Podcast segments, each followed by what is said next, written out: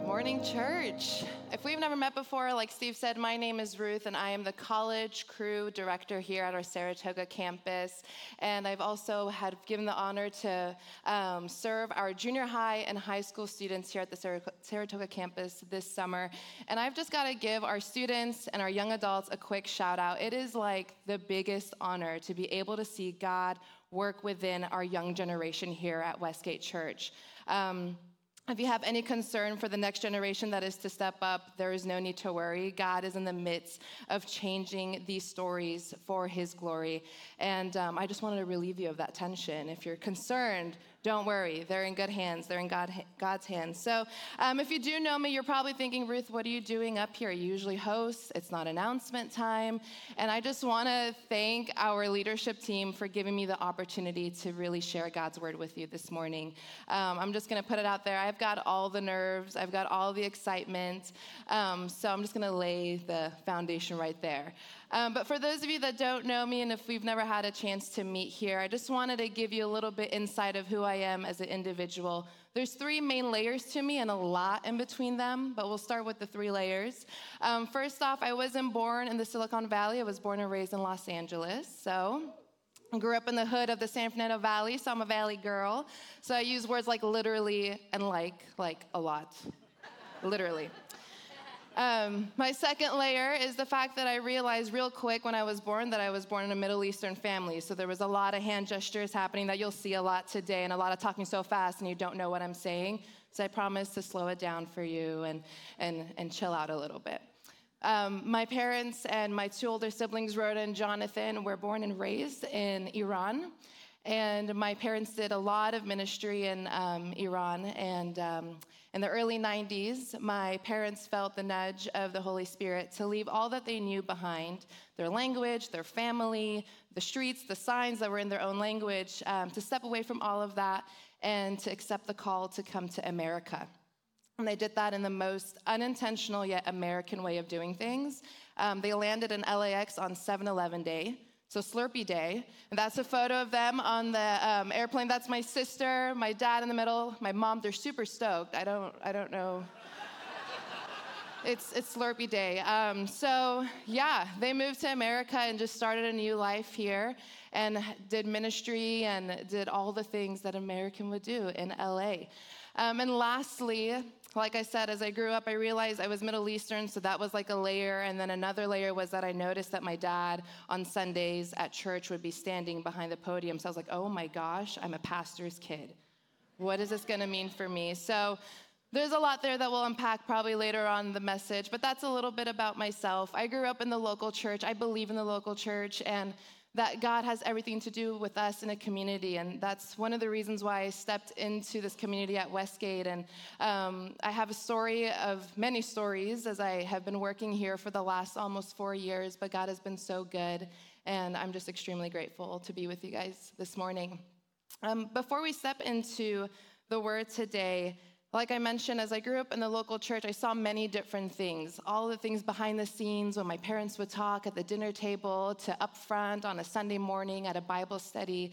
Um, and I noticed that as I grew up and I saw all the things happening in front of me, and even in our community here at Westgate, um, we do a really good job at making things feel like we're like we're okay, like all things are good. We're showing up to church on Sundays, we're going to life group, we're signing up for this event, we're serving here, but like us ourselves, how are we doing? Are we actually doing okay? Do we feel stagnant? Do we feel isolated? Do we feel like we're just going with the flow of things and we're not seeing a different result?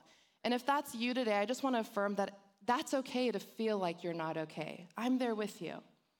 In the scriptures today that we'll be reading as we've been in the series of Matthew in chapter 5, Jesus gives us the answer of what the answer is when we don't feel like we're not getting any results. We're, we do not feel like we're seeing the fruit of what we've been putting in. And so before we do that, I just want to go ahead and pray, and we'll open our hearts and our ears to the very true words of Jesus. Let's pray together. Heavenly Father, we thank you so much for this day. We thank you so much for all the fathers who are represented in this room today. God, I pray that your blessing and your protection would be over us. And God, most importantly, would you speak to us in a different way? Would we tune our hearts and our ears and everything in between, just um, that we would just pay attention, Holy Spirit, to you. May we be aware of the truth of your Spirit. In the name of Jesus, we pray. Amen. Matthew chapter 5, verses 13 to 16, it says this You are the salt of the earth, but if the, light, if the salt loses its saltiness, how can it be made salty again? It is no longer good for anything except to be thrown out and trampled underfoot. You are the light of the world. A town built on a hill cannot be hidden. Neither do people light a lamp and put it under a bowl. Instead, they put it on its stand and gives light to everyone in the house. And in the same way, let your light shine before others that they may see your good deeds and glorify your Father in heaven. I want to break the scripture down for us today. As I was growing up and I would read these scriptures, I listened to sermons and devotionals. I always felt like these scriptures were really romanticized for me. Like it made me feel good that Jesus was calling me the salt of the earth and the light of the world. And I would sit on my throne and feel so good. Like, wow, that, that sounds really pretty. That's super like, sounds like a highlight reel on an Instagram where you put a old school Frank Sinatra song on and you're just feeling so good about yourself. If you're like a millennial or Gen Z, you probably know what that is. But I don't think that's what Jesus is saying here. I don't think he's trying to romanticize anything here for us. If anything, it's a calling for you and I and for us to be aware of what he's actually saying here. So, what does Jesus mean by being the salt of the earth? Let's start there. That first visual, that first metaphor. Now, it's not what probably you and I are thinking today. Like, I have this uncle from my mom's side, and he actually lives in San Jose with his wife. And every Thanksgiving, every Christmas dinner, he has his own salt shaker by his plate. And God forbid, if my sister or I, we take that salt shaker and not use the one that is dedicated to everybody else at the table, there is no holiday dinner for us. And that's not what Jesus is saying here. He's, not saying that I'm calling you to be the salt of the earth like a little sprinkle of salt on a hot dinner plate. What Jesus is referring to is salt like, think of maybe today if you guys are gonna barbecue and make some um, hamburgers. For our family, it's gonna be kebabs on skewers on a, a barbecue, you know, set. What holds that meat together? It's salt. It gets in the mushy of things. It gets in the in the thickness of it all. It holds things together. And so salt at that time, it was used to preserve and to purify, to keep things from decaying and perishing away. And that's the calling here for you and I today for us to step into being the salt of the earth in a way where we would be the blockage from life and death in people's lives, to preserve and to purify. Because on the other side of things, if we choose not to, what does Jesus say? But if the salt loses its saltiness, how can it be made salty again? It is no longer good for anything except to be thrown out and trampled underfoot. And immediately I was like, this is why these scriptures are not romanticized. There is an urgency within what Jesus is saying here. When salt loses its taste, it's ineffective. It cannot be restored. It cannot, it can no longer bring life into something that is perishing away. The purpose here is that as people of God who have said yes to Jesus, that we would say yes to stepping into people's lives that are in need, in dire need of life in their own souls, in their own hearts, and the things that they've been experiencing that have brought so much despair and anxiety and isolation. The beautiful part of step, stepping into being salt of the earth is that we are getting to say yes to people tasting the goodness of who God is, just as how you and I, at one point in our lives, have tasted the goodness of who God is to prevent decay and to preserve life. In the salt metaphor, like I said, it's when be- people begin to see or taste the goodness of God. And in verse 14, others will see the goodness of God. It's, it's two, it's two metaphors. You are the salt of the world, verse 14. A town built on a hill cannot be hidden. Neither do people light a lamp and put it under a bowl. Instead, they put it on its stand and gives light to everyone in the house. Light is one of the most common symbols that we see in Scripture, right? In the Old and New Testament, scriptures describe God as light. We see that Jesus is described as the light of the world. And the beautiful thing is that we are also, God's people are described as being lights. And so, as simply as that, what does light do? You step into a room, who's scared of the dark? Okay, don't expose yourself, it's fine. So you step into a room, right? And I was a kid and I was always scared of the dark. So, like, I would slowly step into a room, put my hand on the wall, and then quickly just feel where the light switch is at. Have you ever done that before? You walk into a room that's so dark, and the moment you turn on that light switch or you take out your phone and you turn on your flashlight, where is darkness? Light scatters darkness, so much to a point where you cannot go and find it anywhere. To be as visible as light is, we are beginning to expose all the goodness of who God is in others, in other people's lives. That we get to be a part of God's mission call, to step into someone's story and declare life over them, as salt does. It brings life.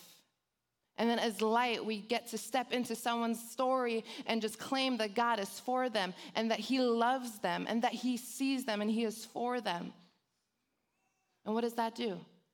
It stops someone from going to find, okay, where is the wall? Where, where, what do I have to do now? Where, what, where else do I got to look?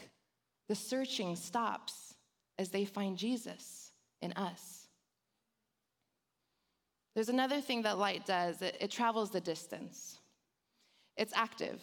In verse 15, Jesus points out that it is foolish for us to hold on to and cover the light of the good news of the gospel. Verse 15, neither do people light a lamp and put it under a bowl. Instead, they put it on its stand, and it gives light to everyone in the house. A light placed on a stand doesn't just light up the house, but also the people in the house, all who are in the house. Light is not selective.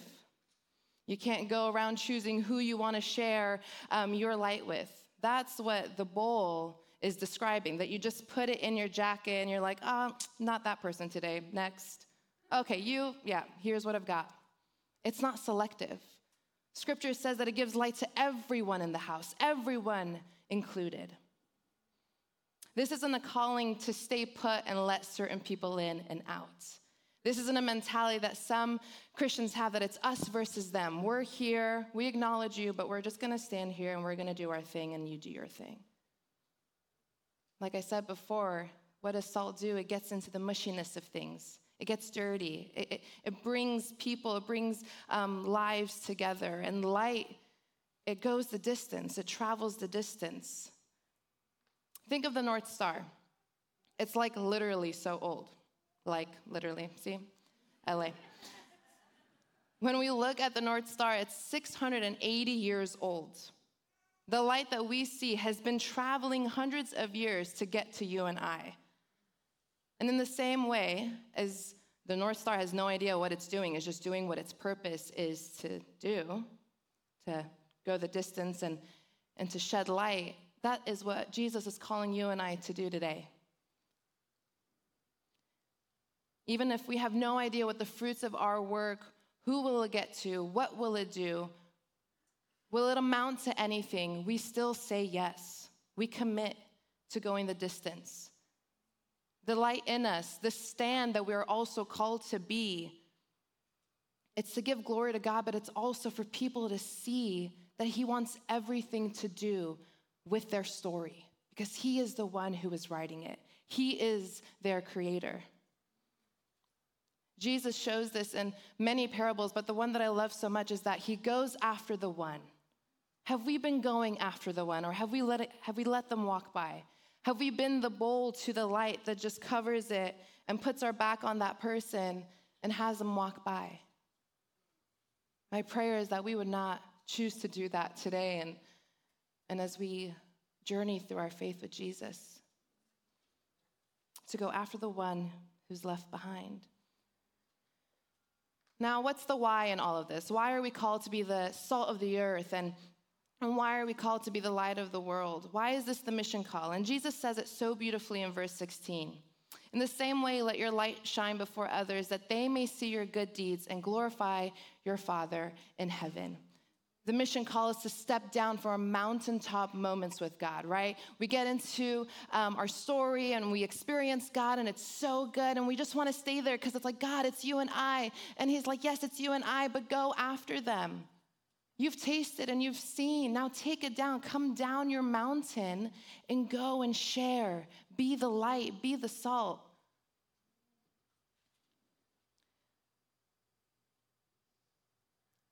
In these few verses, if we don't embody these, we get, we get the entire Sermon on the Mount wrong. We, it just gets disqualified.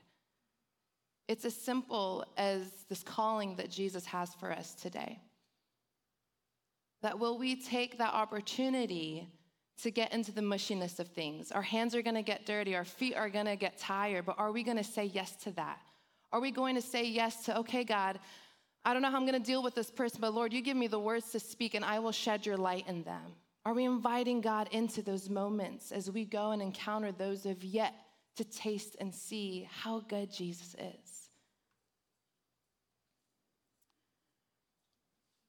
As I mentioned earlier, um, I'm a preacher's daughter in and through. And in honor of today being Father's Day, and as I've been meditating on these scriptures throughout the several months, I can't help but share my story.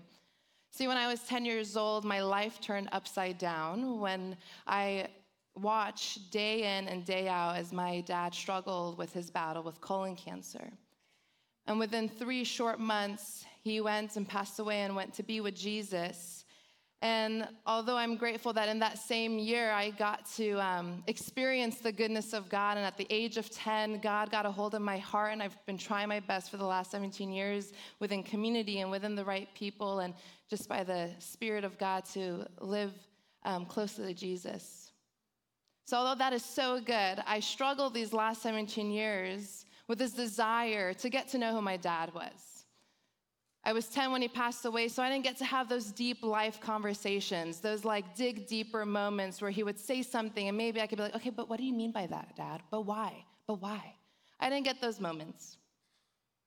But the coolest yet most interesting thing that I got to do is listen to other people's stories that, um, that lived with my dad or had an encounter with him as he did ministry in Iran and came to LA and did another, um, a decade of ministry. And I would hear countless of stories. One that came to mind as I was preparing this was uh, my mom constantly always shares about their first year of marriage. My dad and my mom felt the nudge to go to the streets in Tehran, Iran, and grab people, men who were struggling with drugs. And they brought them into their house. You guys, this is first year of marriage. Like, maybe don't take notes on this. But so they bring these men over, and for, the, for a few years, um, they began to help these men, these young men, recover from their addictions.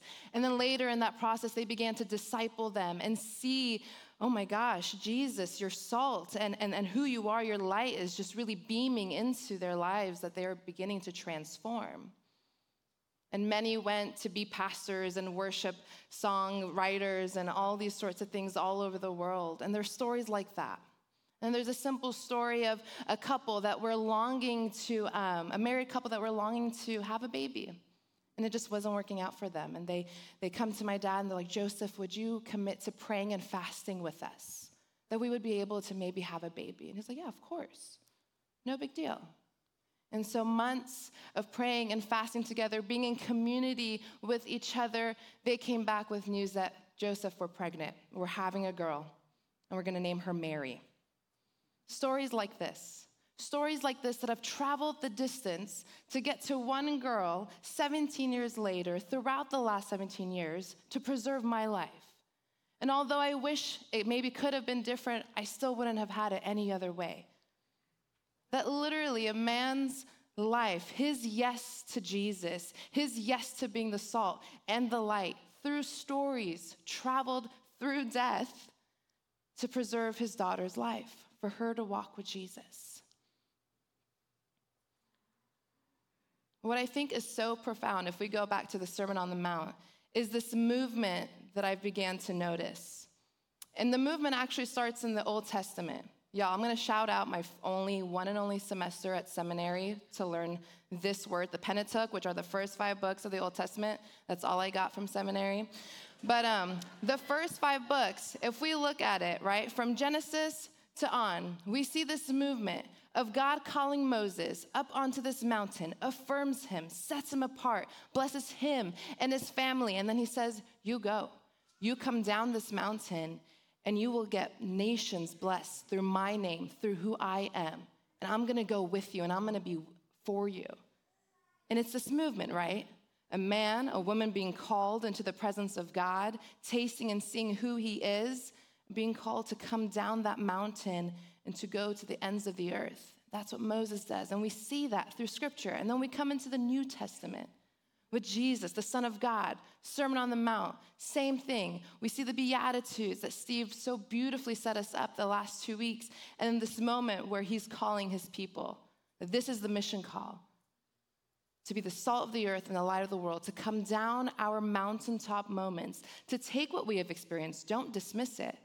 That's God working in you, but to work in you and through you to reach people. That is the mission call.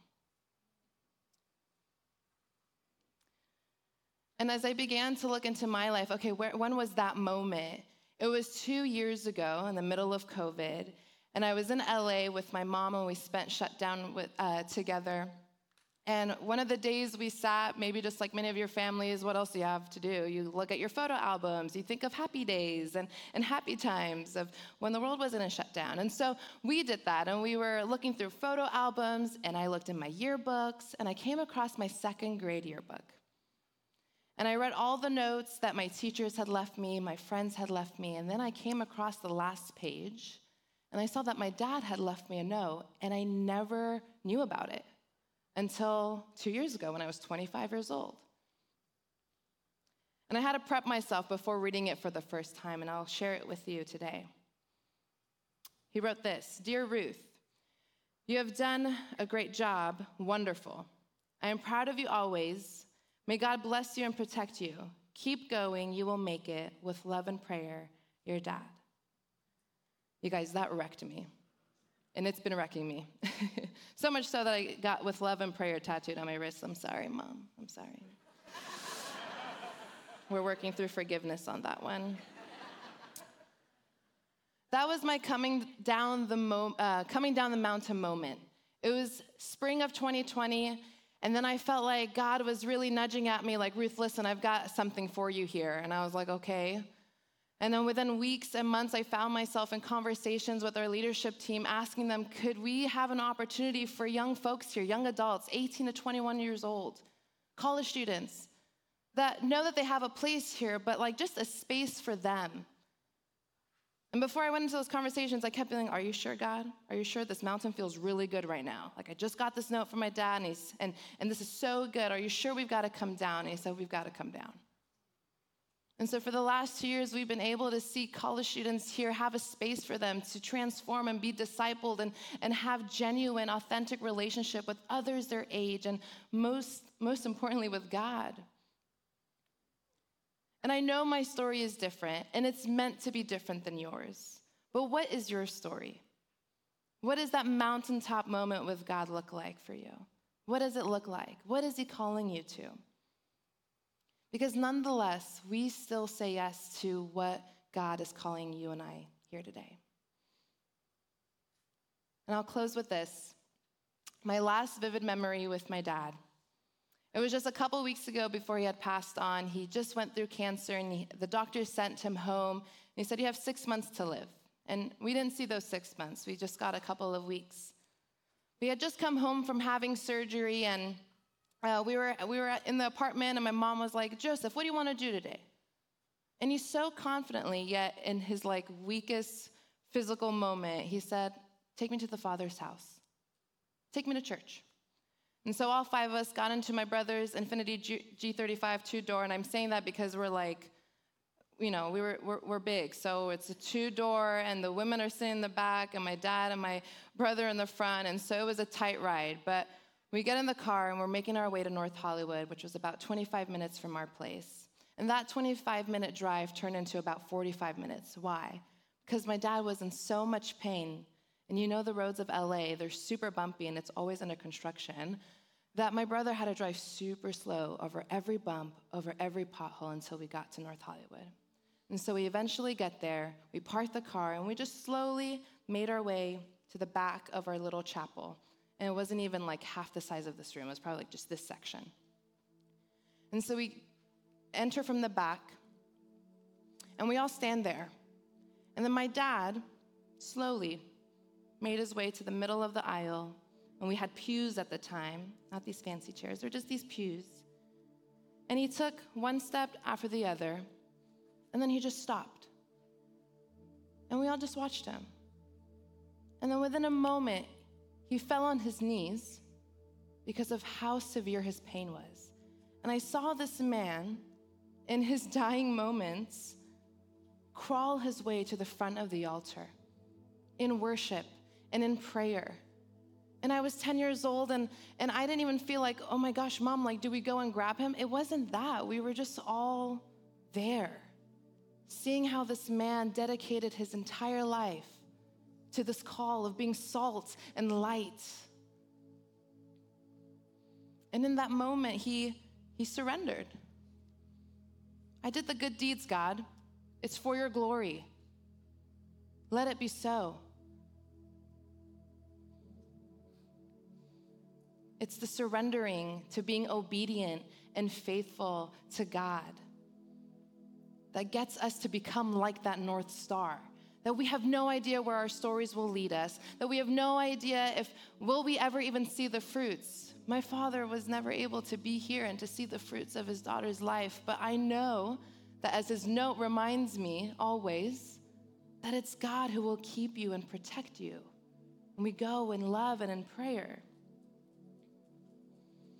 Will we travel the distance?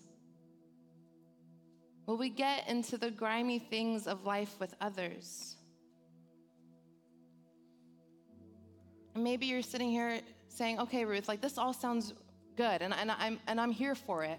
But like, what can I actually do? How can I be useful? How can we be effective? And Tim Keller gives us this simple yet practical way of connecting ourselves to the great call there's like these three circles that he draws out opportunities, abilities, and passions. And with opportunities, it's to ask ourselves today what are the doors that are opening in front of us? Now, we don't force those doors to open, but we can be aware and be willing to say yes when God invites us to an opportunity that has our name on it. And then our abilities what are your gifts? God has designed each of us in such a way for us to be able to see what our hands and feet can do and submit it to Him. What are these spiritual gifts that Holy Spirit has exposed to you and have made known to you? And then your passions. What is God maybe stirring within your heart? What keeps you at night that you're like, I just want to wake up in the morning and like go after this one thing? What are you passionate about? Those desires and those longings, the abilities and the opportunities, they're all there for a purpose. They're all there to make them all come together and to submit to that calling of Jesus. As you look at these three aspects and in that calling, and then you look into your own life, maybe ask yourself, what does it look like for me this summer to say yes to come down that mountaintop moment with God, that movement with God, and to go and share it with others. See, what I love so much about Westgate is that they're all like we're always having opportunities here. Right? If you look at the summer, we have kids camp and students camp and and beautiful day serving opportunities, all of those things. What is the Holy Spirit nudging in your heart today? And if not this summer, and if that feels a little too overwhelming for you, what is God nudging at you to step into this week? What kind of opportunity is God placing in front of you that He is so patiently waiting to see, okay, this might be it? She's gonna say yes. He's gonna step out. This is it. Will that be us today? Will that be us this week? And I just want us to take this moment. Let's do it right here, right now, together as a community. Take 30 seconds, close your eyes, whatever you feel comfortable doing. 30 seconds to invite God in, to invite the Holy Spirit in, asking Him, What are you revealing to me today? Show me what it will look like for me to be the salt of the earth and the light of the world. As I come down the moment, as I come down the mountain this week, just take a couple of seconds.